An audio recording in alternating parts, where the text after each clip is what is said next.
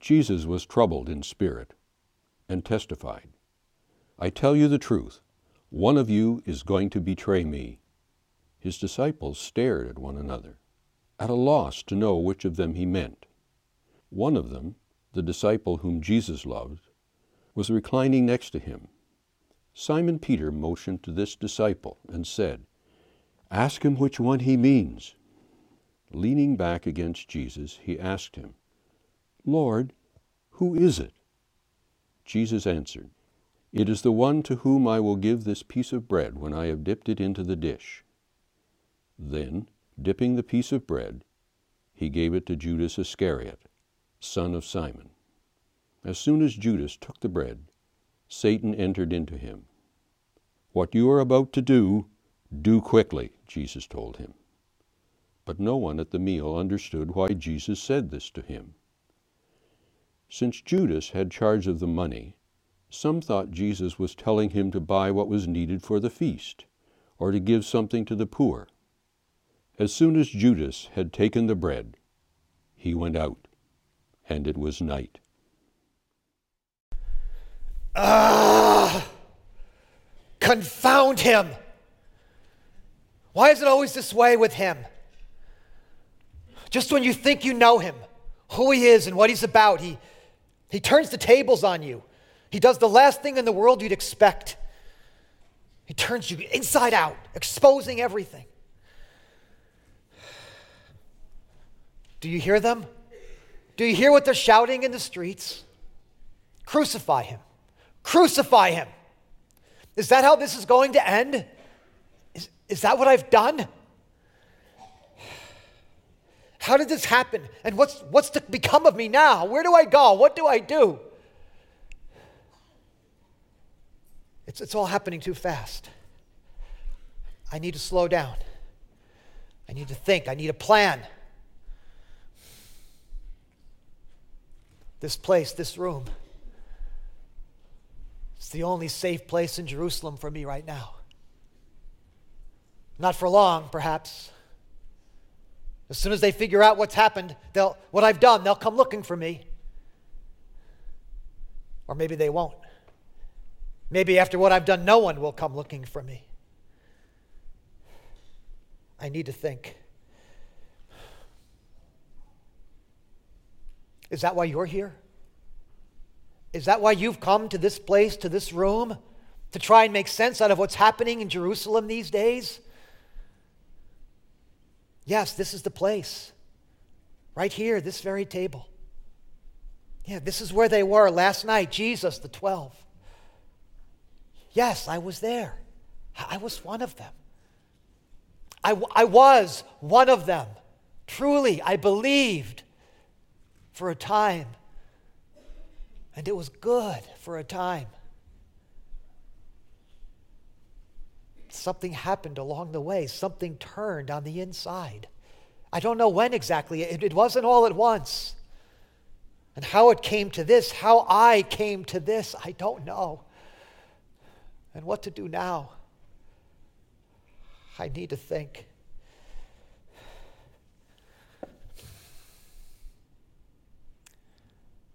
I remember the early days back in Galilee. Those were good days. Jesus had been roaming the north country, teaching in the towns and villages, performing signs and wonders, they said. Word drifted down to Judea, to Kerioth, where I'm from. I didn't take it seriously at first. You know those Galileans, they're a bit backward, prone to hysteria and gullible as the day is long. But when I heard he was talking about a kingdom, that he was standing up to the authorities, he wasn't just playing nice, it got my attention. Like many of my generation, I am named for Judas Maccabeus, that great leader of old, a rebel. He wasn't afraid to, to stand up against our oppressors. He wasn't afraid to fight for our country, for our dignity. And like many of our generation, I'm, I'm tired of Rome's oppression. the humiliation of our people, the occupation of our land. And like many, I'm tired of our leaders' ineptitude. The Pharisees quarreling over the law while our people lose hope. The Sadducees sidling up to Rome to protect their own interests. The Sanhedrin, the whole bunch of them, a bunch of weak old men without courage or vision. No, if things are going to change, we're going to have to do it. We, the people, have to rise up and take them by storm. But who will lead us? Who, who will call us to action? I'm ready. I'm ready to follow. I was ready to fight. And so when I heard that, that there was a stirring in Galilee, that this Jesus might be the one, I headed north to see for myself. He, he wasn't hard to find, everyone was talking about him. He already had a following fishermen, mostly peasants, naive, unsophisticated, pious dreamers, most of them. They wouldn't have known a revolution if it snuck up and bit them in the hindquarters. But they're an excitable bunch, those Galileans, I'll give you that. And Jesus gave them something to be excited about. The time has come, he said. The kingdom is at hand. It was about time we heard that kind of language. Turn, he said, and believe the good news. Turn. Turn to who? Turn to God? Was God about to act after all this time? Good news, it had been a long time since we'd heard good news in Israel, but Jesus brought it. Release for the captives, recovery of sight for the blind, he said, food for the hungry, the year of God's favor.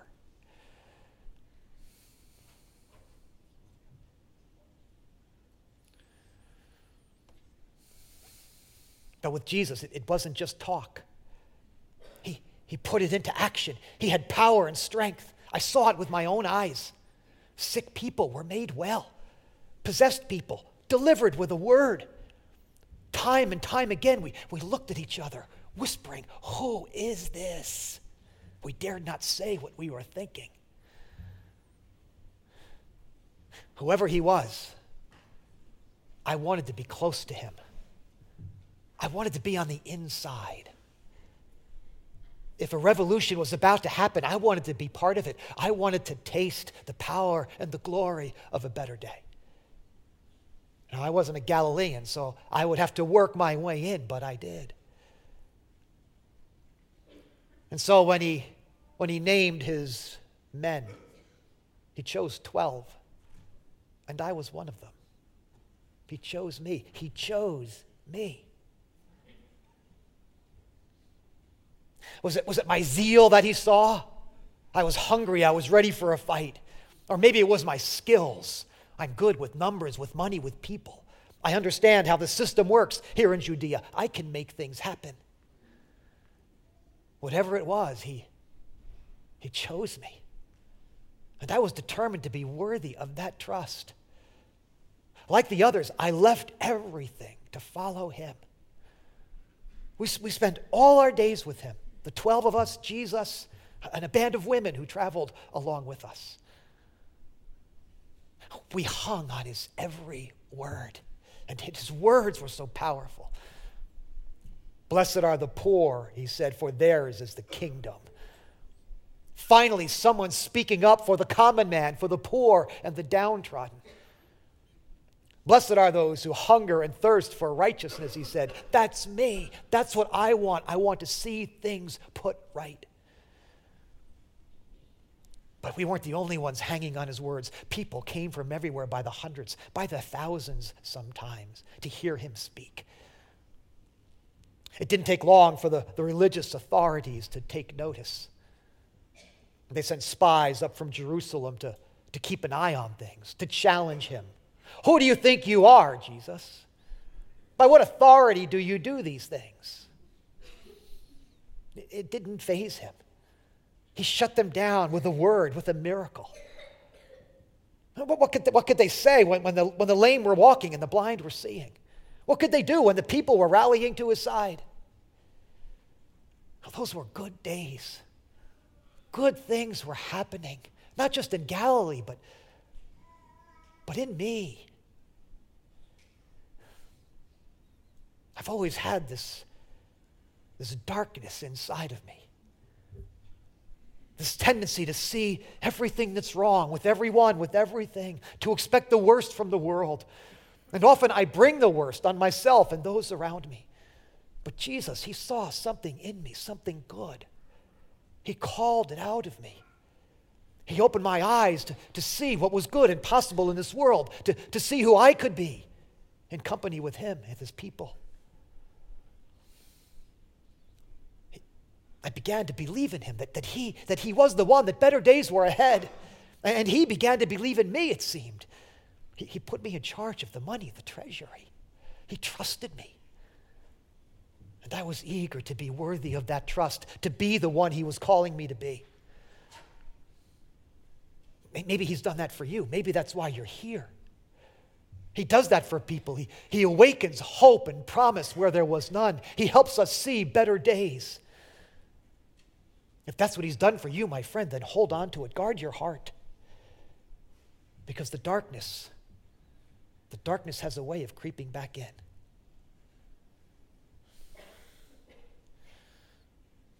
All along, I suppose there were things that bothered me, things I didn't understand.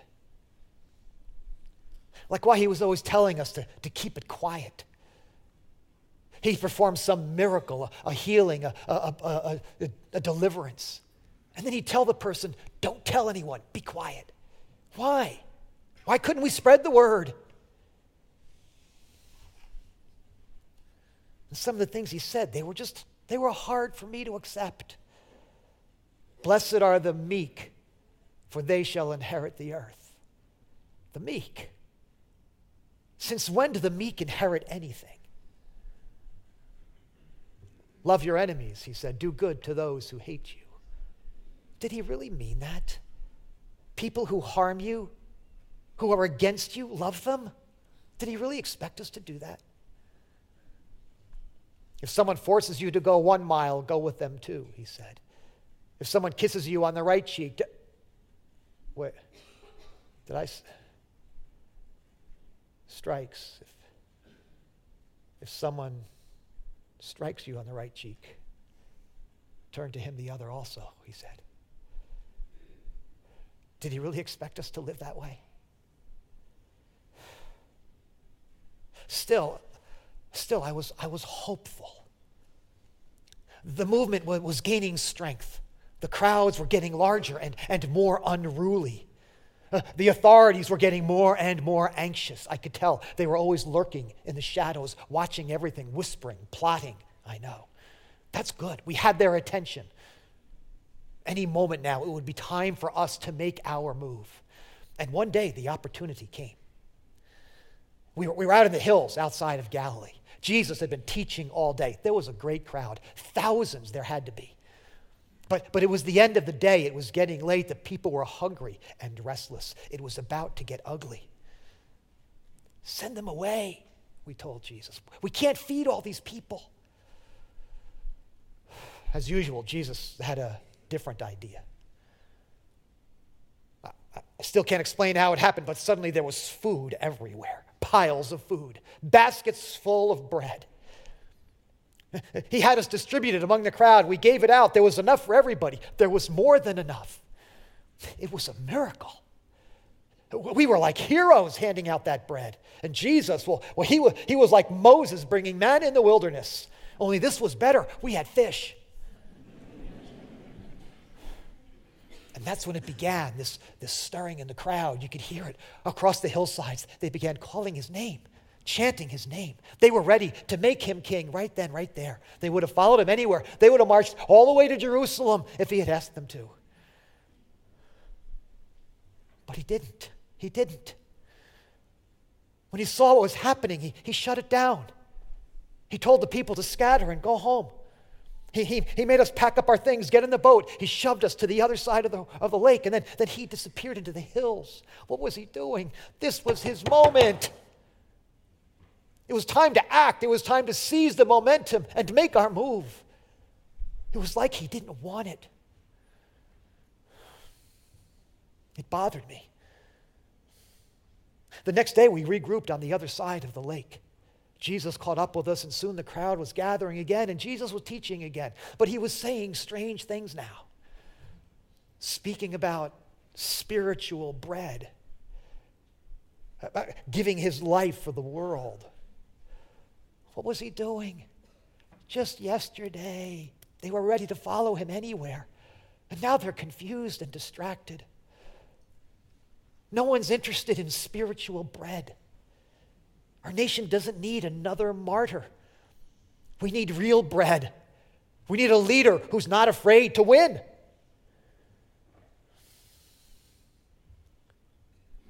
People began turning away.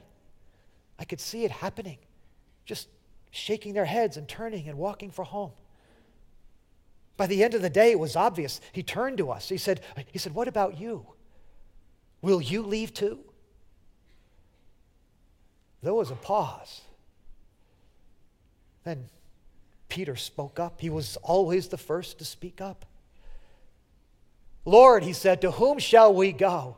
You have the words of eternal life. We believe and know that you are the Holy One of God. The others nodded in agreement around the circle. But not me. I, I didn't. I, I couldn't. I, I just wasn't convinced anymore. Jesus knew, I think. He, he always knew what was in a person's heart.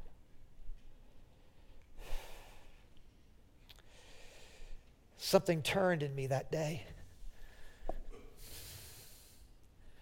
What, what, what, what felt like belief now felt like doubt. The things that intrigued me suddenly began to bother me. My kingdom is not of this world, he liked to say. Well, it all sounds very lofty, but, but this world is the only world that matters right now, Jesus. We'll worry about other worlds another time. We need a kingdom now. We want power now. At least I do. I could have asked him about these things, I guess. Asked him to explain what he meant. That's what the others would have done, I'm sure. Peter would have just blurted it out. Thomas would have moaned and groaned. I could have asked, but for some reason I kept to myself about it. It was like I wanted a reason to be mad, to keep my distance, to hold back.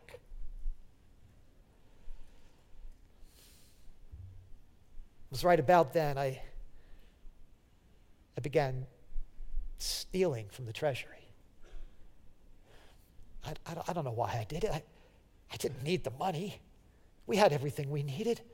I, I, I know how to make money. I told myself it was no big deal, just a little bit. I told myself that we couldn't be sure the money was going to be used properly.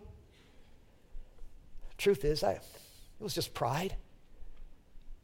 I wanted to prove to myself that I was my own man. I wasn't under anybody's spell, I wasn't bound to anybody. But darkness was, was creeping back in. And so it went for, for several months. Outwardly, I was going along with things, but inwardly, I was nursing my discontent. Jesus grew more and more somber, speaking about suffering and death. The crowds grew smaller, the miracles fewer. He seemed to have some kind of a death wish. He was determined to go to Jerusalem. Even though he knew, we knew, if he made trouble there, that they, they would stop at nothing to silence him. Still, I went along, bided my time. There was always the chance he would, he would find his courage and seize the moment. But if not, if not, I had a plan. I was putting some money away. I was plotting my way out. I've been around long enough to know you always need a plan.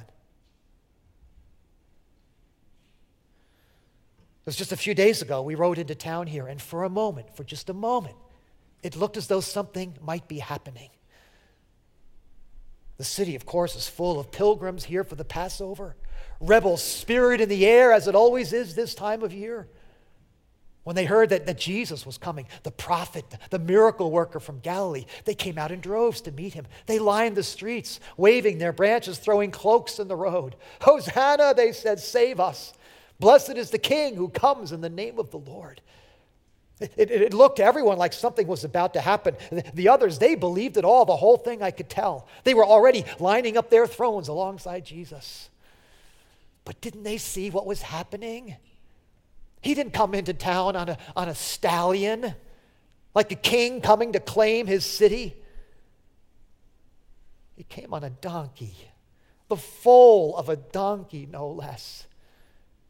He, he came in peace, in humility, and, and, and, and meekness.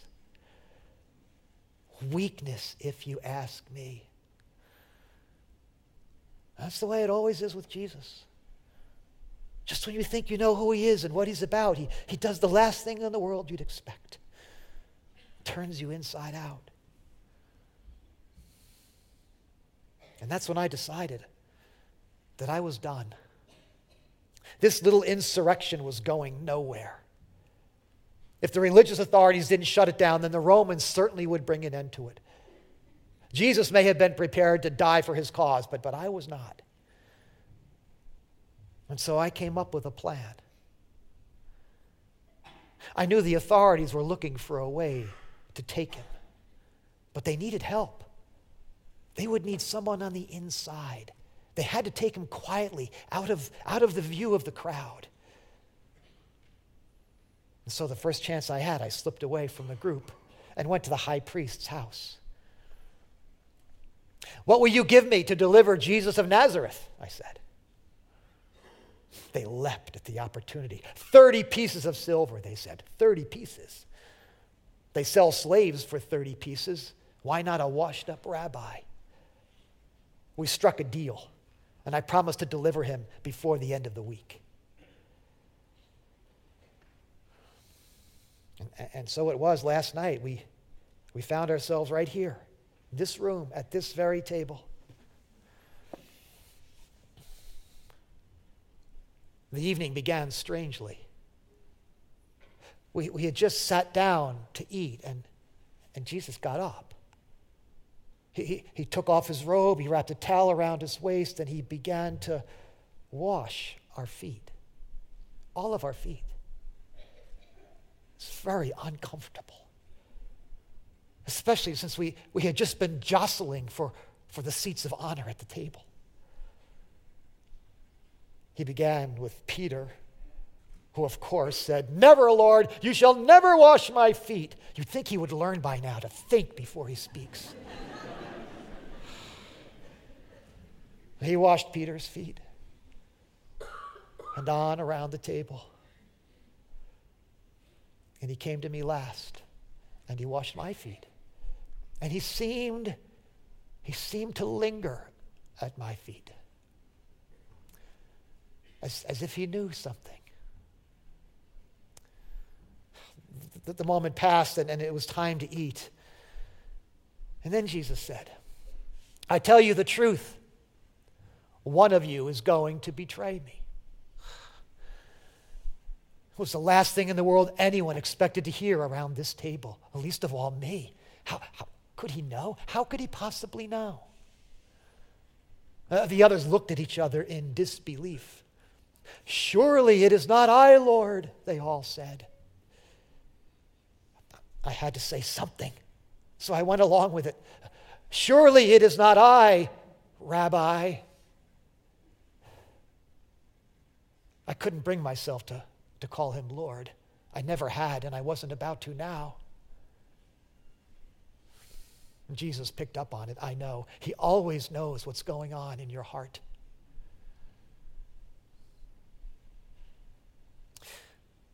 There was some whispering at the table. Peter, John, Jesus, that little tight circle. I could never get into that little circle. Next thing I know, Jesus is, is offering me a piece of bread dipped in the bowl. It seemed to signify something. I wasn't sure what. Till I took it And he said to me, What you are about to do, do quickly. So he knew. He knew. I didn't know how to interpret his words. What, was he daring me to do it? Or was he daring me not to do it? Giving me one last chance to, to turn, to stay at the table. Could I have stayed? Would things have been different if I had stayed at the table? But I couldn't. I'd, I'd had my, I had my plan, I'd made my decision, so I knew I had to act quickly. I, I dismissed myself from the table, told them I had some business to take care of. I stepped out into the night, the darkest night I've ever been in. I hustled over to the high priest's house.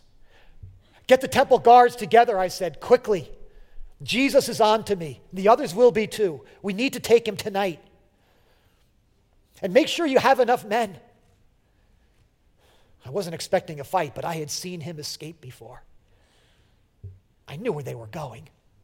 There's this garden on the, on the side of the Mount of Olives. It's a favorite place of his. It took us too long to get ourselves together. By the time we arrived, they were already there. As I expected, the disciples were no threat, they were sound asleep. But Jesus was ready for us. Saw us coming, in fact, and, and rose to meet us as if he was the one in charge. He came right up to me. Greetings, friend, he said. I resented it.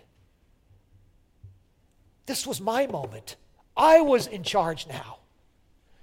Not to be outdone, I came right up to him kissed him on the cheek. Greetings, Rabbi, I said. And on my signal, the guards moved in quickly. Well, suddenly the fisherman found his courage and took a swipe with his sword. True to form, he missed his mark, succeeded only in making a mess of things. But the guards had things in hand quickly. Jesus was bound and led away, and the disciples, all of them, they disappeared into the woods. So much for their love and loyalty. They're no better than I am. I followed them back into town. They took him first to the house of Annas, where they slapped him around a bit. Then off to the house of Caiaphas, the high priest, for the formal hearing. And true to form, they made a mess of things false witnesses, botched testimony. It was obvious they had paid people off to bear witness, and, and even they couldn't get their story straight. But it didn't matter. They weren't looking for justice, they just needed a charge that would stick. And they found one blasphemy. Next morning, they sent him off to the Sanhedrin for formal sentencing. Just this morning. Now, the council could have done anything they wanted with him. They could have given him a beating he would never forget. They could have locked him away for a good long time. But that wasn't enough for them. They wanted vengeance, they wanted blood. So they decided to send him to Pilate. Suddenly I realized what was happening. They wanted a death sentence, they wanted crucifixion. As soon as they'd let him out of the room, I, I burst into the room. What have you done? I said. You've made me a sinner. I've betrayed innocent blood. Oh, oh, whatever this Jesus was, he was not a criminal. He didn't deserve this. What is that to us? They said, laughing in my face. You deal with it. I took those 30 pieces and threw it across the floor at them. Take your money. They just laughed. Confound them, confound him, confound all of us for what we have done. And so here I am, back in this room, where last night I made a fateful decision, and where tonight I must make another one. What would you have me do? Go back to him now? You, you hear what's happening? They're, they're taking him to, to Golgotha right now. What am I to do? Go throw myself at the foot of his cross, begging for mercy? After all this time, admit that he was right? Don't you see all I have left is my pride, my dignity, my freedom to choose? No, I, I have a plan. To many, it's an unthinkable plan, but, but it is my plan.